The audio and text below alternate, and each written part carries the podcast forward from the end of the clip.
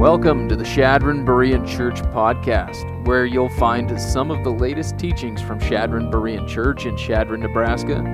We are a loving community of believers growing in God's grace in Christ together. The heartbeat of our church is to have deep roots in the Word of God and to bear fruit by passionately applying it to our lives by His power for His glory. And we thank you for joining us.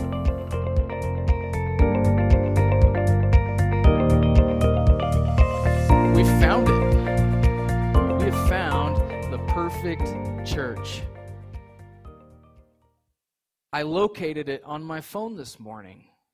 Go to Google Maps and you type in the perfect church, and it will take you to this church in Atlanta, Georgia called the Perfect Church. Isn't that great? It's a perfect one. Someone named it the perfect church. And the old joke, you guys know the old joke, right? If you find a perfect church, don't go there because it won't be perfect anymore. So if you go to Atlanta, don't go to this church. It won't be perfect anymore. Uh, that's the reality. There is no perfect church. Uh, but the Antioch church that we're going to study in the book of Acts today is definitely one that sets a good example for other churches, one that sets a good example for us. If you, you remember, our vision as a church is to have uh, deep roots in the Word of God and, and a church that, because of its deep roots in the Word of God, is bearing fruit for God's glory. A tree that has deep roots and is bearing fruit is a tree that is stable, it is healthy, it's vibrant, it's a refreshing tree. To me, a, a, a healthy fruit tree is an Edenic, you know, like the Garden of Eden. It's an Edenic picture of shalom, peace and, and prosperity and life and refreshment. And, and today in the book of Acts, it's a good time to remind us of that vision because the church in Antioch reminds me of this. They're, they're grounded in the Word of God and they're bearing fruit. They're a generous church. It's, it's really neat. And God is moving among, among this church in Antioch. We're going to learn from this, this church some operational principles for us if we're going to see God move and continue to move in our church as well. So look at 11, chapter 11, verse 19. It says, So then those who were scattered uh, because of the persecution that occurred in connection with Stephen, made their way to Phoenicia and Cyprus and Antioch, speaking the word to no one except to the Jews alone. But there were some of them, some of them, men of Cyprus and Cyrene, who came to Antioch and began speaking to the Greeks also, preaching the Lord Jesus. And the hand of the Lord was with them, and a large number of people uh, believed and turned to the Lord. And the news about them reached the ears of the church at Jerusalem, and they sent Barnabas off to Antioch. So the first thing we see in our outline is the Gentile expansion. The Gentile expansion. The last two weeks, the author Luke, if you haven't been here, the last two weeks, the author Luke has shown us how God divinely orchestrated this acceptance of the Gentiles. He made it indisputable that he has accepted the Gentiles in the church. They're part of the church, and he did that, if you remember, through a vision to Peter, the Apostle Peter, and to Cornelius, a Roman centurion Gentile. And uh, he made their reception of the Spirit undeniable. Okay, there was external manifestations of that. And this is a pretty fresh reality for the Jews uh, who are used to avoiding Gentiles. They've been reared in tradition and things, Jewish tradition, to avoid Gentiles. Now, it wasn't in God's law, we talked about that. They were to reach out to the Gentiles and show them God, but they were avoiding the Gentiles. Uh, and uh, in verse 19, Luke rewinds us to the narrative of that we that we encountered in chapter 8 verses 1 through 4 remember a, a persecution began, starting with, uh, with the martyr, martyrdom of Stephen. He was the first martyr, and as a result of that, uh, persecution uh, increased greatly, and the church in Jerusalem was scattered. And they went out all over the place, mainly to the north. And uh, that's where Antioch is. And Luke tells us that most of the Jewish believers who spread out from Jerusalem, they only spread the word to other Jewish communities that were abroad. Okay, so due to an exile to Babylon and Assyria, uh, hundreds of years earlier, there were Jewish communities around the world, kind of like today. Jewish communities in Las Vegas, in New York, wherever you go in the world, there's a Jewish community there. It's called the diaspora. They've been spread. And so in the end days, obviously, they'll be regathered. And uh, we're not going to get into that. But um, these Jews it, that scattered in, in, in in uh, due to the, the persecution of Stephen, they went to the north to this Antioch Jewish community, and they were only speaking to the Jews alone. They naturally didn't reach out beyond the Jews. Isn't that what you? Isn't that what we do too? I mean, naturally, we just hang out with other believers. We we typically tend to do that, but uh, hanging with the Gentiles was still taboo to them. But thank God, praise the Lord, that not everyone felt that way. There were some men, it says, some of them, from the Jewish colonies in Cyprus and Cyrene who were in Jerusalem at that time. They, when they went to Antioch, they started to reach out to the Greeks as well, the Gentiles, which are non Jews. Okay, and this, this place is about 300 miles north of Jerusalem, and it says that as they went there and started sharing the gospel, the Lord was with them. The Lord blessed their efforts to reach out with the gospel. Uh, some of the scattered believers, it says they went to Phoenicia. This is that, that long, uh, there's kind of a narrow strip of coastal territory there uh, with Tyre and Sidon, and, and, and uh, that's the Lebanon area. Uh, some went there. This is where some other people went to the island of Cyprus, just off the coast of Israel, of Phoenicia, and then uh, this is where some of the men were from, from Cyrene over here in North Africa. But they go from Jerusalem up here to Antioch, and this is where we're talking about. It's kind of like, I like to think of it as the armpit of Turkey. Uh, not hope it doesn't smell like one or look like one, but no. Uh, this place was actually uh, a cosmopolitan. Uh, this place was happening back in the day. We'll talk about that in a little bit. But uh, Antioch, this church at Antioch becomes the focus because it is recorded as the first major church outside of Jerusalem. I, throughout this book of Acts, we've pretty much stayed in Jerusalem for a long time, right? That's where the church is, and now it's it's spreading. And this is, becomes the first major church outside of Jerusalem, and it's amazing that God does such a great work here because this place was about as what we might call pagan as you could get. It was about as Gentile as you could get. Uh, there were about 16, there were 16 Antiochs in the ancient world, but this one was like the, this was the big one. This was the capital of Syria. It was the third largest city in the Greco-Roman Empire. It had over a half million residents. Uh, historians estimate it was called Antioch, Queen of the East, Antioch the Beautiful, Antioch the Great. And one man said that if, uh, if Jerusalem was about religion, and Rome was about power, and Athens was about philosophy. Uh, Syrian Antioch was about business and immorality. Business and immorality, that was their thing. Uh, it was the place of pleasure and lust. This was a place people would retire, uh, they, would, they would go on vacation, and uh, basically, what happens in Antioch stays in Antioch. That's the, the idea there. Okay, uh, this is going to become a prominent city in Acts and church history because after the apostles leave, uh, a seminary like school starts up here.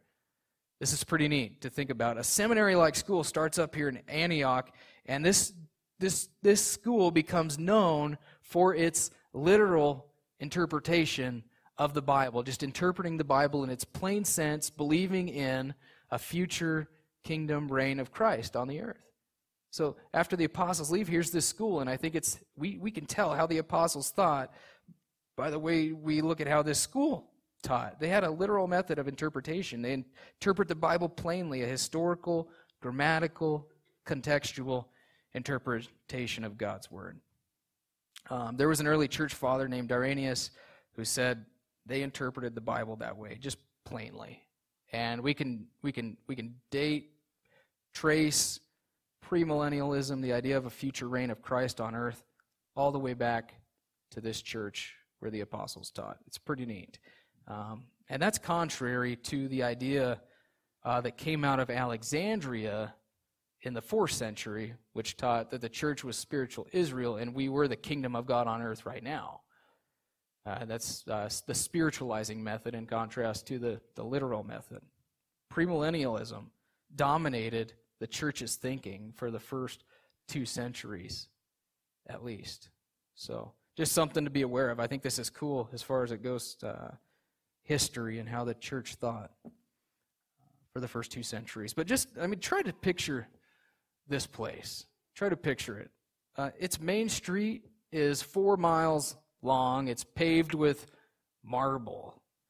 On both sides of this street, there's big marble columns going up.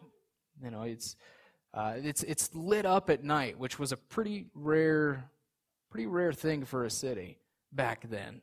It's lit up at night, so you could probably uh, you know, have some party all night long. Basically, during the day, if you wanted to, uh, you relax in the spas, or you go and blow some money on chariot races. You ever heard of Ben Hur?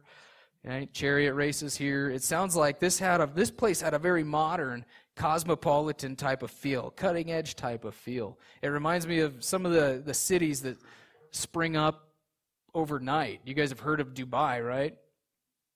This place is when I when I when I study Antioch, I think of a, city just like Dubai. And I don't know if you know anything about Dubai, but just like it, this place is a worldwide melting pot of people and cultures and gods. I mean, it's an international community here from Greece and Syria, Phoenicia, Jews, there's Arabs, there's Persians, there's Egyptians, there's Indians, and they're all here, and they all brought their beliefs with them, and they all brought their gods with them. And part of the problem and why this place was so immoral was because of uh, their gods. There was one in particular called Daphne, who had a temple five miles down the road, a pagan temple, where ritual prostitution took place.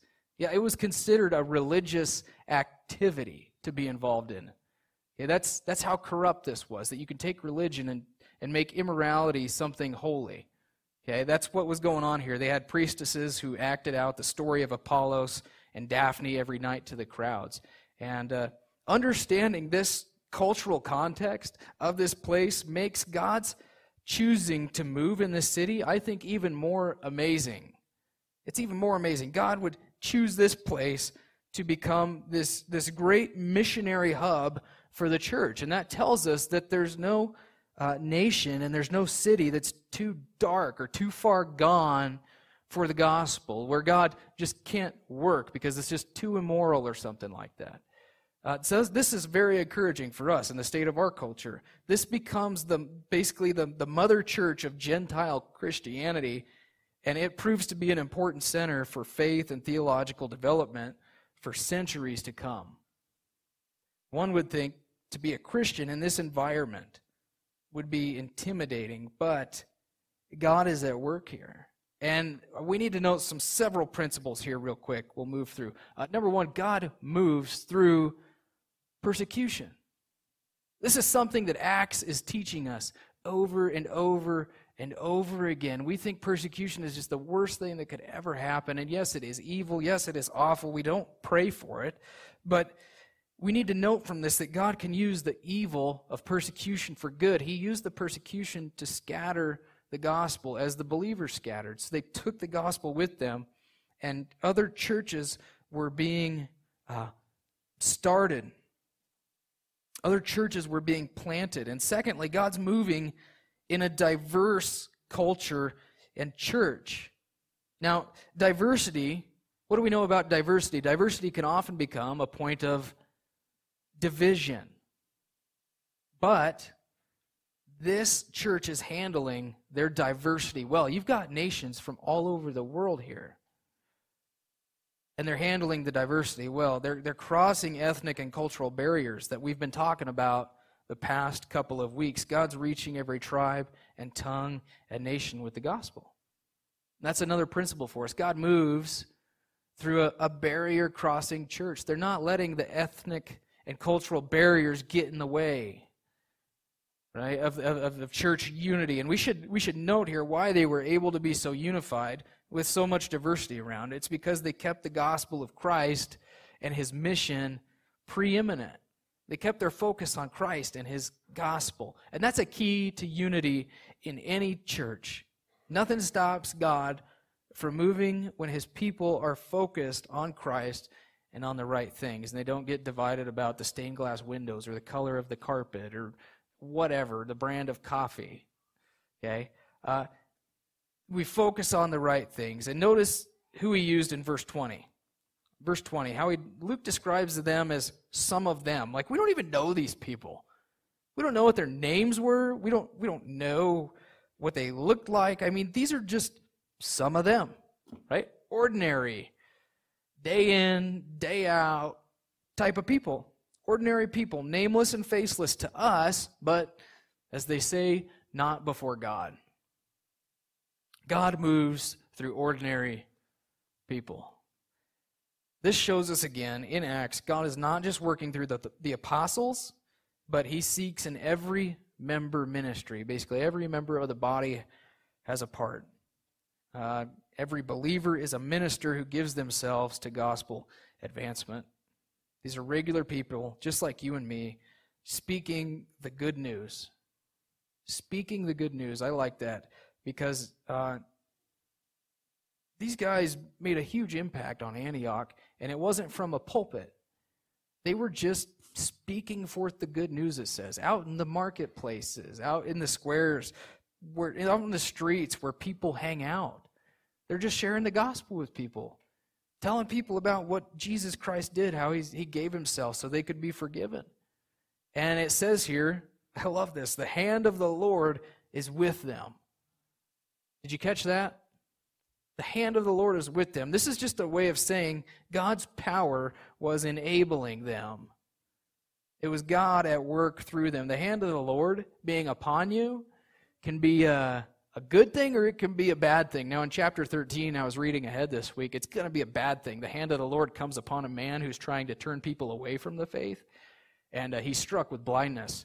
But here, the hand of the Lord being upon these people is a good thing because it's God who is empowering them. He's the one who is enabling this church to grow numerically and spiritually. And this is one of the things, guys, that I pray for often here.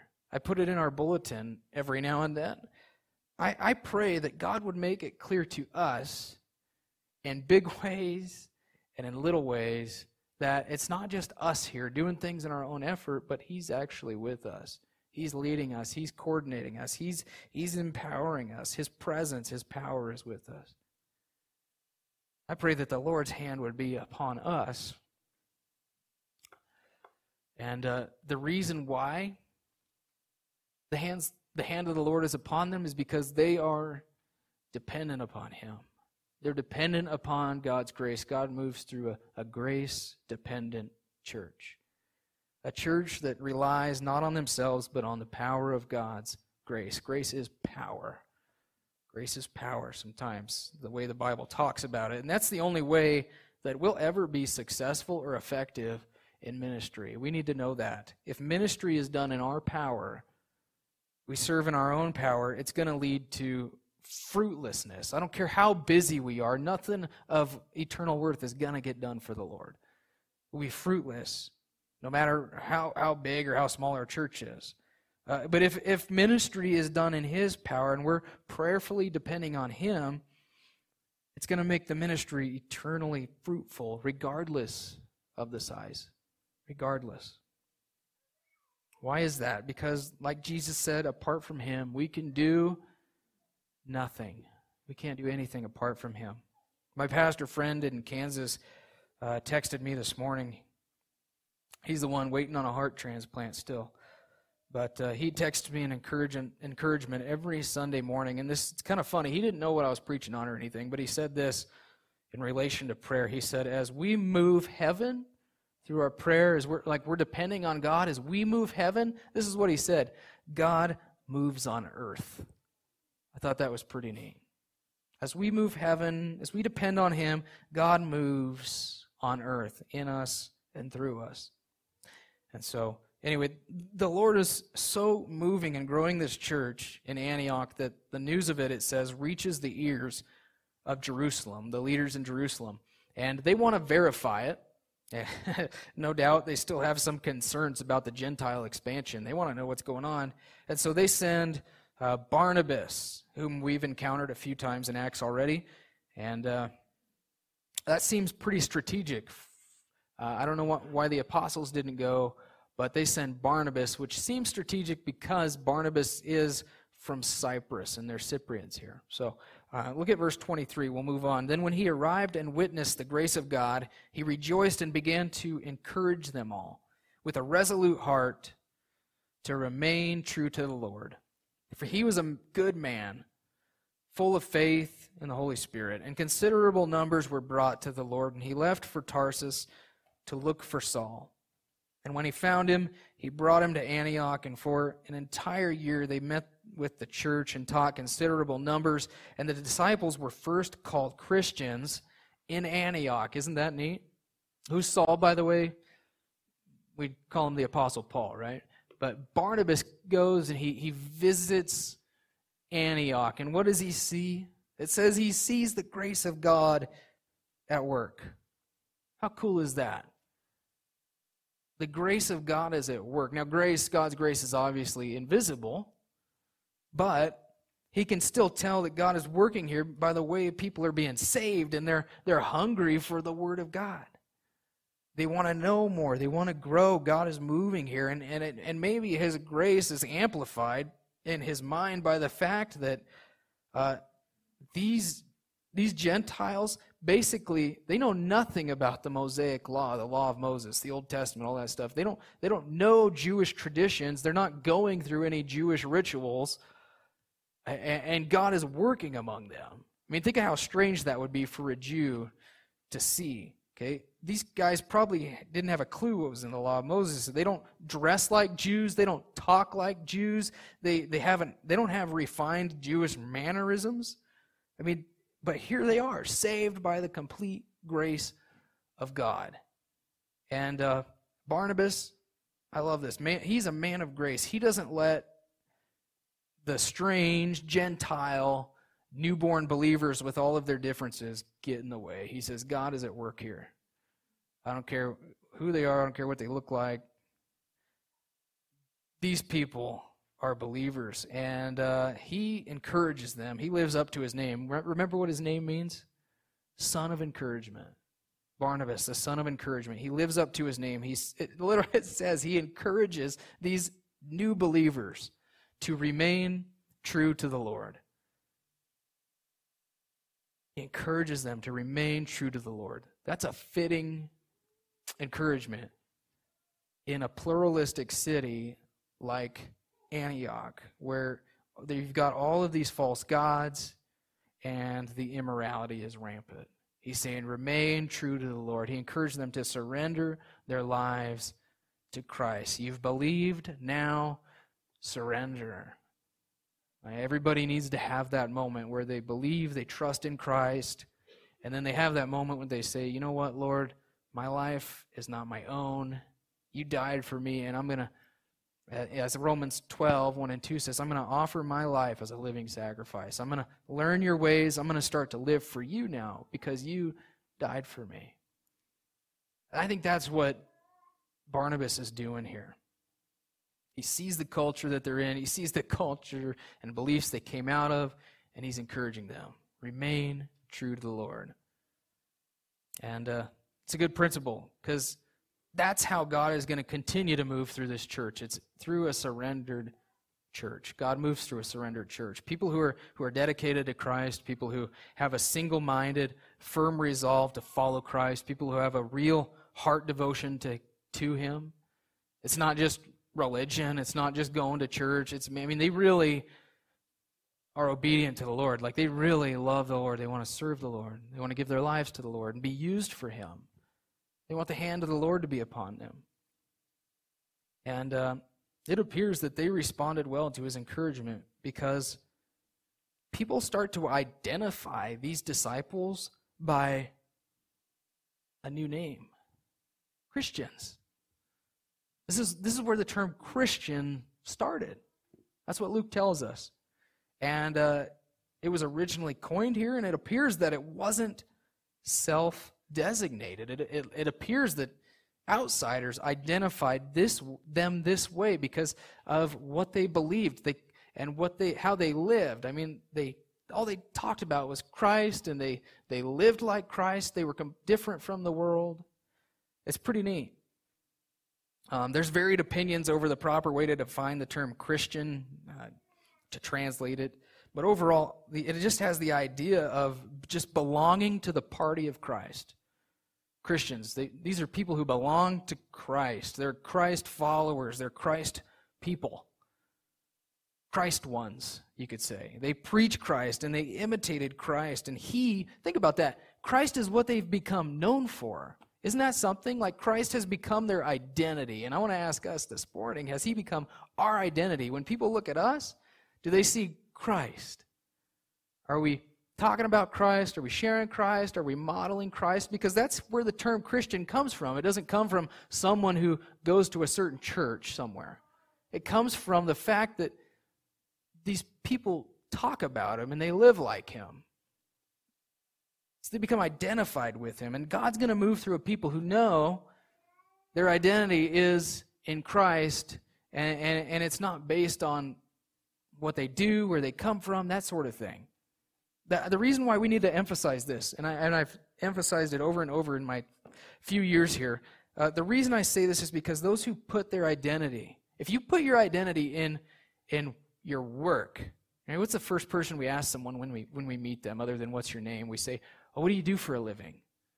You know why? Because we put so much emphasis on what we do. That's where our identity is found, right? I'm a farmer, or I'm a, I don't know, I'm a nurse or whatever.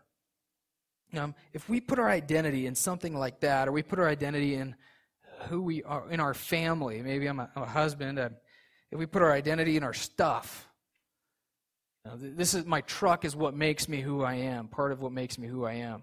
You know, if you put your identity in those things that are temporal, you are less likely to follow Christ. Because when you follow Christ, those things are something that you might lose. Just like these Christians here, they were persecuted.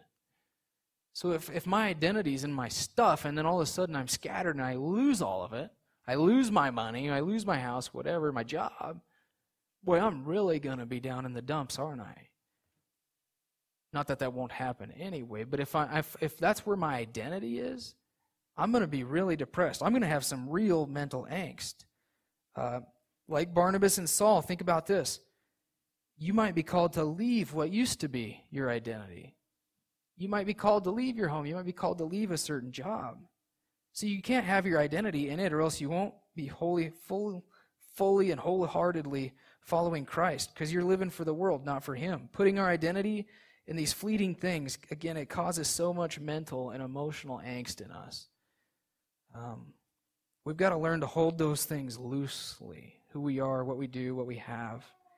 It's crucial, too, to think about this in, in the church or even in a local church like in Antioch that's maybe made up of several nationalities and cultures to see each other as being in Christ.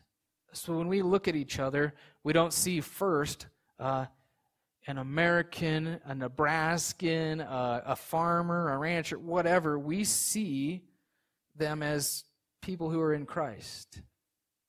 We see each other as in Christ. Right? Before anything else, before race, before gender, before social status, before nationality, we're Christians.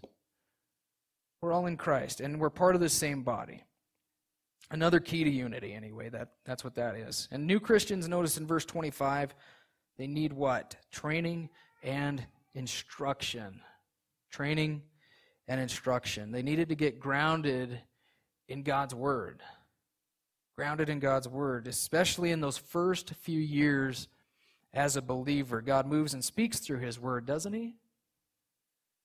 God moves through Bible teaching. That's on the next slide. Some of the some sometimes the importance of teaching is downplayed in churches.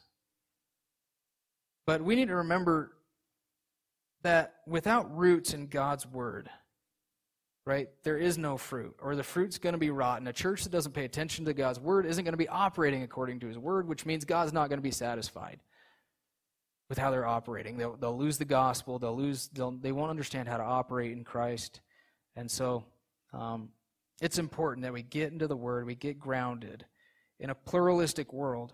There's all sorts of different stuff out there. We need to know what God's Word says, so that we aren't blown to and fro, and, and we know how to operate correctly before God. And uh, Barnabas, look at this. He when he goes to teach, he knows he can't do this on his own, and so he makes a short jaunt over to Tarsus, and it's over in eastern Turkey. And he goes and he gets Paul, and they give themselves to discipleship and instruction in this church for a complete year. For an entire year, it says, they met with the church and taught considerable numbers. So, for a whole year, how would you love to be taught by Paul and Barnabas? Wouldn't that be great? I'd love to be discipled by Paul or Barnabas. I don't know about you.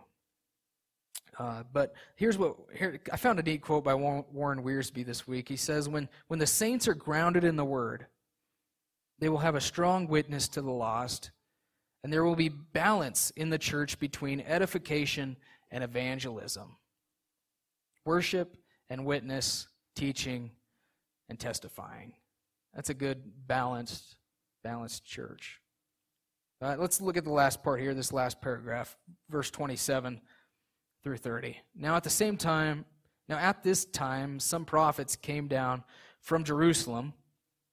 And you're going north, so that's kind of weird, right? Came down from Jerusalem. That's talking topographically, because you, you go up from Jerusalem. Anytime you go to Jerusalem, you're going up in elevation. So they're actually heading down from Jerusalem to Antioch. And one of them, named Agabus, stood up and began to indicate by the Spirit that there would certainly be a great famine all over the world. And this took place in the reign of Claudius. And uh, in pr- the proportion that any of the disciples had means, each of them determined to send a contribution for the relief of the brethren living in Judea. And this they did, sending it in charge of Barnabas and Saul to the elders, to the elders in Jerusalem. So we see lastly here the Gentile reciprocity Reciprocity. What do you think of when you, when you think of reciprocity? I think of a reciprocating saw, going back and forth, right? So, so, so the, the, the Jews take the gospel to the Gentiles, the Gentiles send monetary support. There's reciprocity there. Uh, and some false, or not, not false prophets, but some prophets, they come down from Jerusalem, and one of them, named Agabus, prophesies that a great famine is coming on the whole empire, and the Jerusalem church is really going to feel this thing because it's undergone persecution, and they already don't have a whole lot at this point. And and, and it looks like, according to the historians, that it just hit that Judea area uh, hard in particular. And ancient historians like Josephus, they record several several severe famines across the empire. I mean, from North Africa to Italy to to Turkey to Israel during this time between 44 and 49 AD, which was during Claudius's reign. So um, that's pretty neat, uh, the, the history that we have here. And uh, this is the first mention, by the way, of prophets in the New Testament. First mention of prophets in the New Testament. And like, uh, like tongues and knowledge and prophecy, these other you know, these, these spiritual gifts, these were revelatory gifts that Paul said would cease in 1 Corinthians 13 8. But at this time, it was a much needed gift. Prophecy was a needed gift because the revelation of the New Testament was still being written, right? They didn't have the New Testament, and so they needed these, these gifts. And uh, there's a lot of people myself included, who we really want to see these gifts, right, in, in action today, like prophecy, like healing, like tongues. I think it would be cool to see these things in action. Um, if if, they, if they, they really were, you'd probably see them all over the news and on YouTube. But uh, I mean, genuine, bona fide ones. But I think, uh, just like you, I want to see these things in action today. But I think the New Testament explains why we don't see genuine, indisputable, bona fide works of the Spirit like this that we're seeing in Acts all the time. Because, uh, as Ephesians 2:20 puts it, these men were appointed by God to this office of apostle or prophet. Okay? They're appointed by God to that office for the purpose of laying the foundation for the church. And how many times do you lay a foundation? Once. Yeah, and then the Bible says we are now building on the foundation that they laid. And so they wrote the scriptures and now we share what they they taught. Okay, so um, you guys, we have to remember Acts is a transitional book. And uh, what was taking place here was a massive, absolutely massive transition in God's program. You have the gospel that, that's being shared, and you have the, the birth of the church, this Jew and Gentile mix. You've got the New Testament that's being written, new scriptures being written, and, and God's affirming this massive shift and revelation that there that God is giving, He's affirming it with signs and wonders. And that's the purpose for the miracles. Now, the New Testament tells us it's not by sight, but it's by what that we live? It's by faith. Faith becomes the chief characteristic and, and, emphasis of the church age faith in God's promises, faith in, in Christ, faith in the eschatological hope of Christ's return. Thy kingdom come, Christ come, right? Our Lord come. It's by faith now, not by sight. Those who claim fresh revelations today, I want to warn you guys uh, be suspect. Be very suspect. Okay? Because a lot of these guys probably only want power or they want money, uh, especially if they're on TV. Uh, and they're always suspect. It seems like their prophecies are always ambiguous, they're always questionable, or they're even dangerous because they're opposed to God's written revelation. This is the only revelation that we need today. Don't be looking for fresh revelation. The revelation of God's word is sufficient. In Isaiah, even Isaiah says in 8 chap- chapter 8 verse 20 says if if someone doesn't speak according to this standard, this this book, it is because they have no dawn. They don't really have God with them, they don't have the light. So be aware of false prophets out there. Stick to the Word of God. The, the point of prophecy here, we notice this too, is it's not to satisfy curiosity. It's actually to stir these people up to service in this context. He shares the prophecy so that they can send relief for the church in Jerusalem, which teaches us today uh, the, the reciprocation between Jew and Gentile and how God has brought about this incredible reconciliation between Jew and Gentile, not, not just in word, but also in deed. So, this indicates the ethnic and cultural barriers have officially been crossed. You know, we've been talking about the past couple of weeks. God's removing the barrier. Well, here it is. The real thing, like the, the barrier has been crossed. The church is still one, despite being Jew and Gentile and being in different places. This is really cool. Uh, we got our uh, one of our last principles here. God moves through a generous church. He moves through a generous church. I think we have to take home from this that God moves through a generous church, a church that is self focused and only invests in itself. It's going to stagnate. It's going to stagnate. That's why the Dead Sea is dead because it takes in all the time, but it doesn't put anything out. It doesn't have any outlets. And so it's dead, and there's nothing can live there. But the Sea of Galilee, it's full of life because it has inlet, but it also has an outlet. And so fresh water and oxygen is always moving through it. So I always think of those. I don't know why. Uh, when I think of a church, as far as outreach, we always want to have outreach. We want to have an emphasis on the mission and outreach always. Um, and we should also consider our brethren around the world suffering hardship and persecution, right? Consider some of our brothers who are going through hardship and persecution and uh, be thinking about how we can support them. Um, this last verse, though, here show, it shows us these, these, these believers, they put their money where their mouth is. They took up a collection and they followed through on it. And Titus tells us this is one of the ways that uh, we're going to be fruitful. It's through good deeds like this, being generous, good deeds. One of the one of the terms too in the last sentence that uh, is of interest is that the last word elders. That's interesting because that's the first time that this word is used for the church in relation to the church. Now, the word elders has come up in the book of Acts so far, referring to the, the elders and the chief priests, the Jews who were persecuting the church and who rejected Christ. But now we see that the church has elders, showing us that the church is becoming increasingly complex as it grows, and authority is being transferred from the apostles to appointed elders, pastor, shepherd, teachers, that sort of thing. So, overseers. Uh, when wherever Paul went, remember he when he whenever he established churches or encountered churches, uh, he was always looking for mature and faithful, qualified men to lead that church. Remember, he, he's sailing to Rome. He stops by on the island of Crete, a little further west of Cyprus, out in the middle of the Mediterranean.